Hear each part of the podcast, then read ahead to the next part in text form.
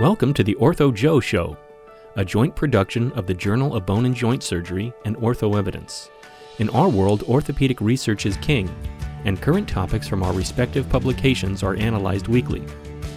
Here is Mohit Bhandari from Ortho Evidence and Mark Swiontkowski from the Journal of Bone and Joint Surgery. Well, welcome to this edition uh, of Ortho Joe, and we have a special guest, my friend and colleague Kent Anderson. And Kent, what you get uh, for participating is this absolutely priceless uh, Ortho Joe travel mug.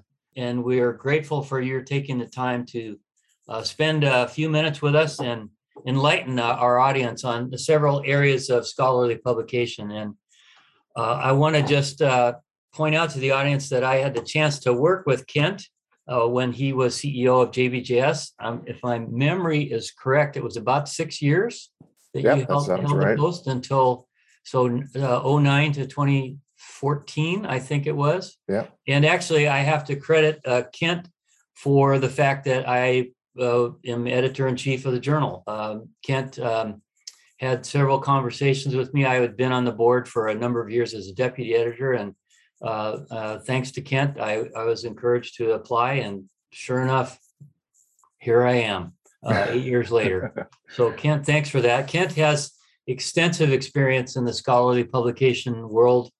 Uh, has worked for the New England Journal, uh, and he uh, he worked for Science uh, for a while.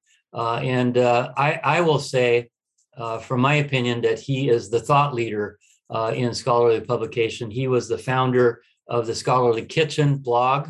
Uh, and uh, I don't know if we'll get into why you kind of left that uh, or not, but he now has his, uh, his, his own, The Geyser, which I am a subscriber to, and I would strongly recommend anybody uh, who is interested in this uh, field of scholarly publication and other things I'll point out should be a subscriber to Kent's blog. And just before we get into some questions here, one of the things that Kent does in his blog is he does a song every Friday, and Kent's a musician. And Kent, I don't know if you follow this Ortho Joe blog, but we interviewed Tom Einhorn uh, most Oh. recently. You you know Tom. I Uh, do. You, you Yeah. started JBJS reviews with Tom. Right. And if you missed if you missed it, uh, Tom actually was a musician early in his career, and his group opened for the Who at one point. Wow. Wow. So you might want to watch that uh, I will catch that episode of. Ortho Joe. Yeah. But, uh, and uh, of course, uh, Kent knows uh, Mo uh, from scholarly work for years. Absolutely. Yeah. Yeah. We know each other.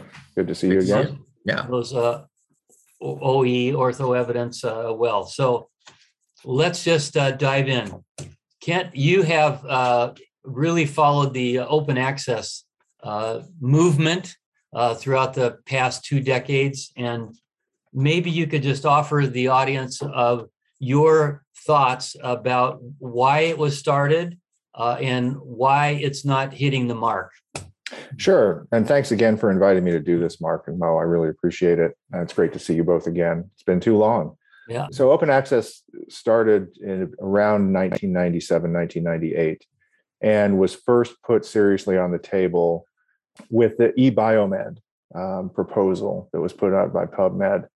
And um, and I remember one of the founders of that telling me at a at a talk that he gave when I asked him why he thought you know all the information should be free and you know the, there should be the publishers had no further role in it and all of these things why he thought that. And he said well let's just see what the internet can do. And to me that encapsulates the techno utopian view of the world which is that if you just throw technology at problems you they will solve themselves you don't need to do anything else it, it's a way of abdicating responsibility um, it's a way of abdicating the human role in knowledge creation and, and uh, emerging knowledge. And so I think ever since then, it has morphed in a number of different ways. One, the funders all of a sudden caught on to the fact that the funding model, which was based on the article processing charge, would allow them to pay very little money to have uh, their initial investment in research pay off in a published work. And so it cleared a road for them to basically accomplish a marketing goal. And pharmaceutical companies also started to use that uh, so that they could do publication planning, you know, start to, to filter in citable works at a very low level using open access at a, at a very low charge. And so over time, it became this con- confluence of self interests. Um, and then authors joined in because they also saw a way for them to get more cited works done. And then for publishers, the big change came with the entrance of China as a major research producer, which in the course of five to seven years went from a very small contributor to the overall scientific level of out, level of scientific output to the dominant one, outpacing the United States. And that created pressures on journals to expand their page counts and their article counts, to expand their portfolios, and ultimately to embrace open access, because here was a way to make money simply by processing this huge wave of articles that was coming in. And so all of these forced all of these participants were under various pressures. So you had funders under pressure to produce citable uh, results from their their bets on research uh, initiatives. You had authors under pressure, and academic life itself put them under extreme pressure because what one expert called the shopping mall era of scientific research, where you would have a storefront given to you by a major university. And if you were able to maintain that storefront through grant foot traffic, you could keep it as long as you could. If you couldn't, if you couldn't publish enough papers and get enough grants, you were booted and another uh, prospect was brought in. So there was a lot of pressure to keep up papers. And then you had publishers dealing with it. Why I don't think it's uh, borne the fruit that people think it, it, it was inevitable, inevitably going to, I think is multifaceted. I think the uh, naivete about the the the idea that there were there wasn't going to be mediation beyond publishers uh, never occurred to people. Even though in 1998, Google demonstrated with the uh, vaccines and autism paper from Wakefield that appeared in the Lancet yep. that there was a new intermediary on on watch and that that intermediary was interested only in promoting clicks not in promoting the truth and I was at the American Academy of Pediatrics when that happened and followed that very closely with the, you know, I saw the academy struggling to get information out about the safety and efficacy of vaccines and bat down, you know, rumors and, and innuendo about thimerosal and all of these things.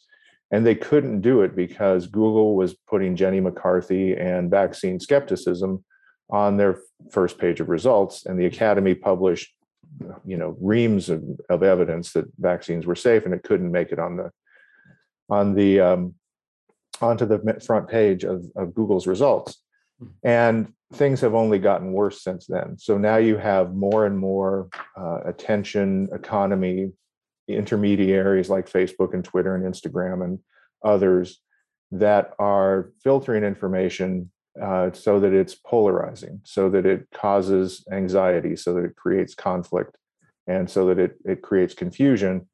And so I think that's one reason open access hasn't worked. I think the other is there have been numerous instances where it's become clear that articles that are paid uh, to be published generally are of lower quality. Uh, they generally are not as interesting and they tend to be filler. And then you also have the extension of open access to include preprints, which are unreviewed. And so, you know, there's a very, um, uh, people have tried to, the other, the, one last thing, and then I'll, I'll let you get back to it. You got me going. One thing that that I think has also made it difficult for open access to work is that it can't even define what it is.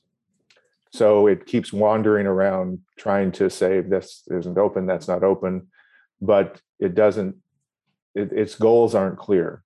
You know, is it to make it so that higher quality information is free? Is it to make information better? Is it to make information for the public more accessible, for professionals more accessible?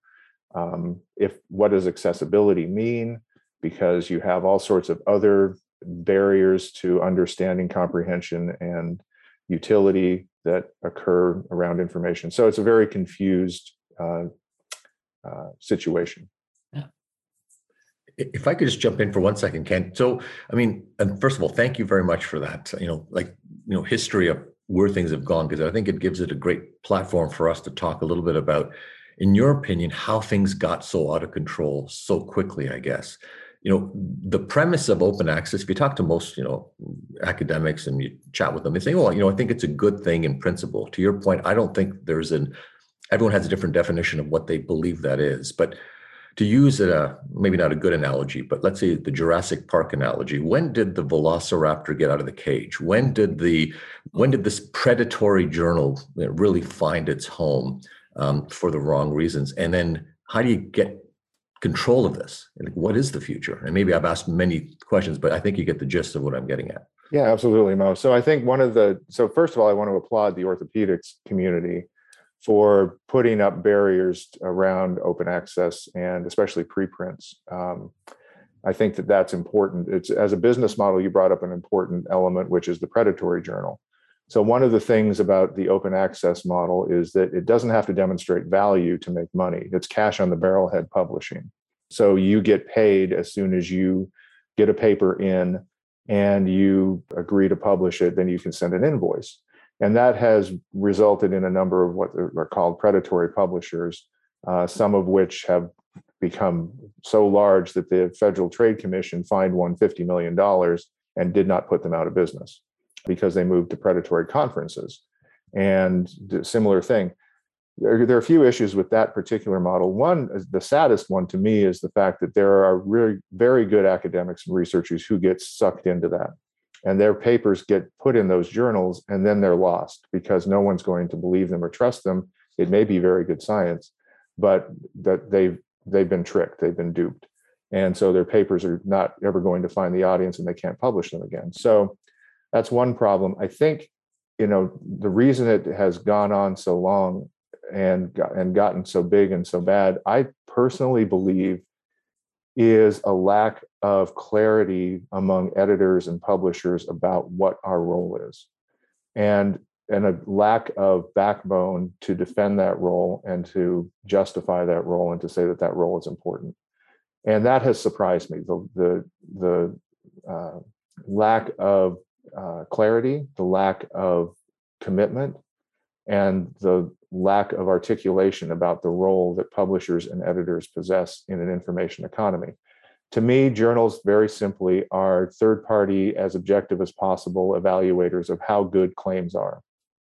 And they that's their role. How good is it? So the funder makes a bet, the researcher makes a bet, they do a trial, they say, here are the results, and the journals go send it to expert intermediaries. They have their own experts on staff. They take it through a, a process that is rigorous, that's careful, that's fair, and they evaluate how good is it.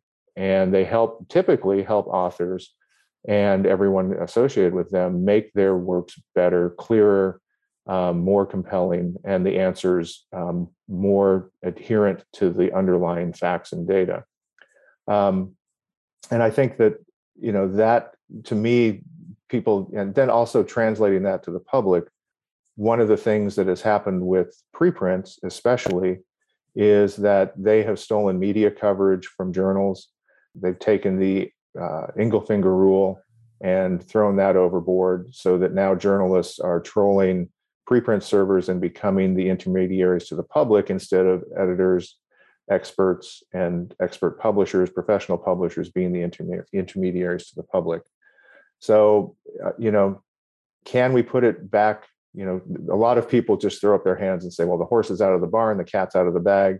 And I always remember remind them, well, the horse was in the barn, the cat was in the bag. We do know how to wrangle cats, we do know how to lasso horses. And I think editors and publishers have very obvious levers they can pull to put things back in proper working order. One of them is simply we won't accept papers that have been preprinted. Um, you know, you, you can't go out and make claims without peer review. You have to have diligent expert peer review evaluate your work.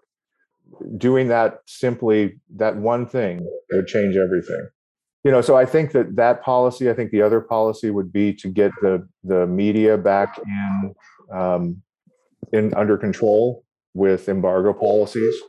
And Ken, while we're waiting, what's the Ingelfinger rule? You mentioned it, but I don't. So the Ingelfinger rule was uh, so back in the late 1960s, there was a journalist. I'd have to look up his name. I met him once, but he was at the New York Times, and his assertion to the editors of the New England Journal of Medicine at the time was that it was inappropriate for the editors of the New England Journal of Medicine to withhold news, uh, scientific news, until they had uh, processed it. That journalists were just as capable, and so the editors said, uh, "No, we're not going to do that." So Franz Ingelfinger, who was the editor in chief of the journal at the time and quite a character, and also who had did not suffer fools gladly, created a rule that said you cannot, we won't publish any papers that have been previously published or that have gained media attention beyond before we've seen them, and that created a lot of order in the system and created the whole media embargo. And my experience with the media embargo has been that it's a generally was a very positive thing. First, report science reporters and medical reporters are generally excellent, or at least they were uh, up until you know recently. But I still think there are some excellent ones there. They're being their assignments are getting mixed up, but the ones who are good are very very good. And what it would do is create this collaboration between the experts at the journal, the authors, their institution, and the journalists and the journalists would be able to tell a full story to the public that was clear, based on evidence, based on peer reviewed, uh, the peer reviewed literature. So the Ingelfinger rule created a lot of, of sensible information flows for the public. It took, you know, research, it put it on, you know, into an expert review flow, prevented it from going uh, viral and feral uh, before it was ready allowed the journals to collaborate with professional journalists to get the public the best and clearest story based on the best evidence. And the public had a very coherent set of facts that they could follow. And you fast forward to now with preprints, especially during COVID, and you had reporters coming in finding the most inflammatory and upsetting things they possibly could on preprint servers amplifying those without the expertise. They didn't have editors to turn to for context. They didn't, the things weren't peer reviewed. So they didn't have the best information. 30 to 55% of preprints are never peer reviewed, published into peer reviewed publications. And a lot of those were the ones that they would go after because they were the most outrageous.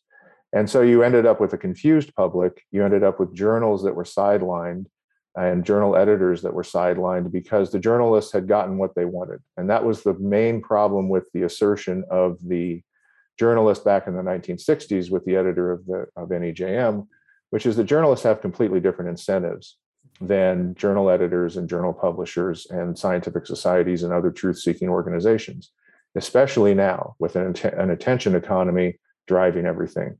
They are looking for quick hits. They're looking for uh, traffic, they're looking for clicks, they're looking for today's hot story in a way that they weren't before.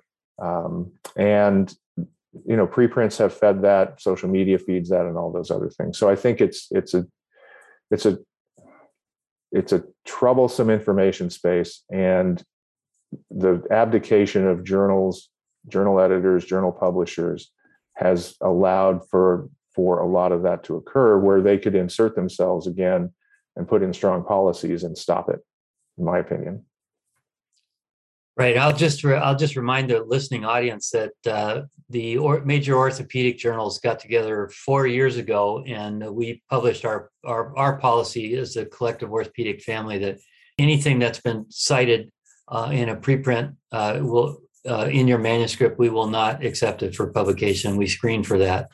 And the biggest the biggest reason and for that decision is that you have two versions then the, the peer review version and then the preprint version and they can state very different things and mm-hmm. can result in actually harming humans when it comes to healthcare but yep. um, and uh, I, I, am very very proud of that very wise wise decision um, uh, Kent, uh, that that was very very helpful. What what are your thoughts about uh, ways that the social media um, magnates uh, can be reined in uh, to move back towards a standard of truth rather than this business model they have of of clicks being dollars. Uh, what kind of regulation uh, could be effective in this regard? And are, are you do you have an element of hope that it could come come into being?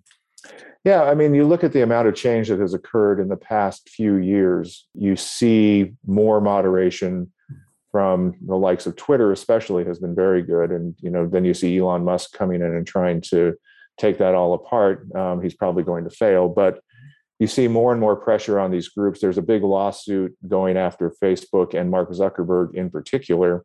It has moved from California and now includes the Attorney General for the uh, District of Columbia they're naming him personally liable for uh, knowingly releasing data to Cambridge Analytica uh, against policies and against the law. And so I think there's there as as somebody once said there probably will be at some point a perp walk of a CEO of a company like Facebook or Twitter or another that will lead to major changes. But if they were proactive, the thing that puzzles me, Roger McNamee, who is um, Silicon Valley guru and you know one of the initial investors and a mentor for Mark Zuckerberg, um, he's become disenchanted with Zuckerberg and and wrote a book called Zucked. Um, and you know I've I've known him for a long time, and I interviewed him for the the Geyser, and uh, he he makes the at the argument that if Facebook had a subscription model, it would be a completely different uh, platform because then it would have to serve the user. And the user would have control uh, that if they were displeased, they could abandon uh, in droves. And you know, Facebook stock is down 50% uh, this year, but they're still going to make a lot of money. Um, but if that were subscription based, they would be changing their behavior uh, in a much more attenuated and consistent manner because they would see subscriptions start to fade away. They would recover. Uh, they would, you know, uh, respond to that, and I would give customers a tool to say this is too much. And so I think one thing would be simply to shift the business model. Twitter is actually considering that shift, and I think it it's long overdue. I years and years ago, I just couldn't figure out why they wouldn't do what I call a lease and subscribe model, where for somebody like Beyonce or Stephen Colbert, they would say, you know, it's going to charge, we're going to charge you $50,000 a year for your, your, to promote yourself on our site um, with your, you know, because you're a superstar. And we'll charge users, you know, a dollar a month uh, to have these certain features, access to those premium accounts and some of those other things. And you would have a much different platform that way. Um, one that's not driven by, uh, you know, outrageous information. So, what they call, I think, what social media has become is an attention casino. So every time you go and and look at a news feed, uh, you're basically pulling the arm on a on a attention slot machine, and that is is what you know, there's a great article in the Atlantic last month about how the like button on Facebook was the basically the start of the undoing of of Facebook, the change of it from a uh, trusted uh, source to one that was driven by, um, you know, driven by polarization, uh, by extreme information, and by you know confounding the users. And the other thing that has happened is that foreign adversaries have learned that social media is a great propaganda tool. Um, they are, you know, during various elections here and abroad, uh, there have been, you know, Facebook and others have been associated with genocide. They have been used to start uh, protests in American cities that were fake uh, because they basically appealed to both sides of an issue and said there's going to be a protest at this park. And so the protesters and the counter protesters both showed up. It was completely invented, uh, completely fake. You have a lot of people who are believing things that are, you know, uh, pro Russia, pro authoritarianism. And you know authoritarians love social media because of that. It is a great propaganda tool the best one ever invented. And so the rise of authoritarianism with social media's ascendancy is is congruent. It's not coincidental it's congruent. Uh, the two are two are interlinked. And you know i think that the again we get back to the techno utopians and their vulnerability to these things. Plus you also have like you called them magnets magnates they're pretty authoritarian people in and of themselves. A lot of them have never, you know, really experienced hardship. A lot of them have not experienced a diverse lifestyle, um, and a lot of them are very have very big egos and are you know kind of uh, not the kind of people you would want to watch your dogs. Yeah, uh, Kent, I, have just got, I know your time is uh, limited, but I, have got a, a, question I think I, I know actually Mo and I are both interested in uh, as uh, people who have are kind of paying attention to the role of uh, data sets in, in scholarly, advancing mm. scholarly mission. What is your uh, notion of the future of the individual manuscript, the, the individual scientific article that's highly peer reviewed? Is it going to be forever or will it morph into somehow data elements that are uh, authenticated? Uh, yes, to hmm. both. Okay. Um, so, you know, in my lifetime, uh, articles have uh, evolved. Hmm. Um, you know, they they used to be, you know, there used to be unstructured abstracts, and there were structured abstracts. There used to be, you know, simple black and white uh, figures. Now, then there were color figures. Now there are animations associated with them. Um, I think that a lot of those animations are interpreted, highly vetted and interpreted data sets in a, in a way. Um, so I think that that kind of processed information is going to become more common. I think media choices, you know, the use of video. Um, I was involved in in getting the first uh, peer-reviewed video articles um, accepted into PubMed via NEJM, and you know that was highly processed visual information.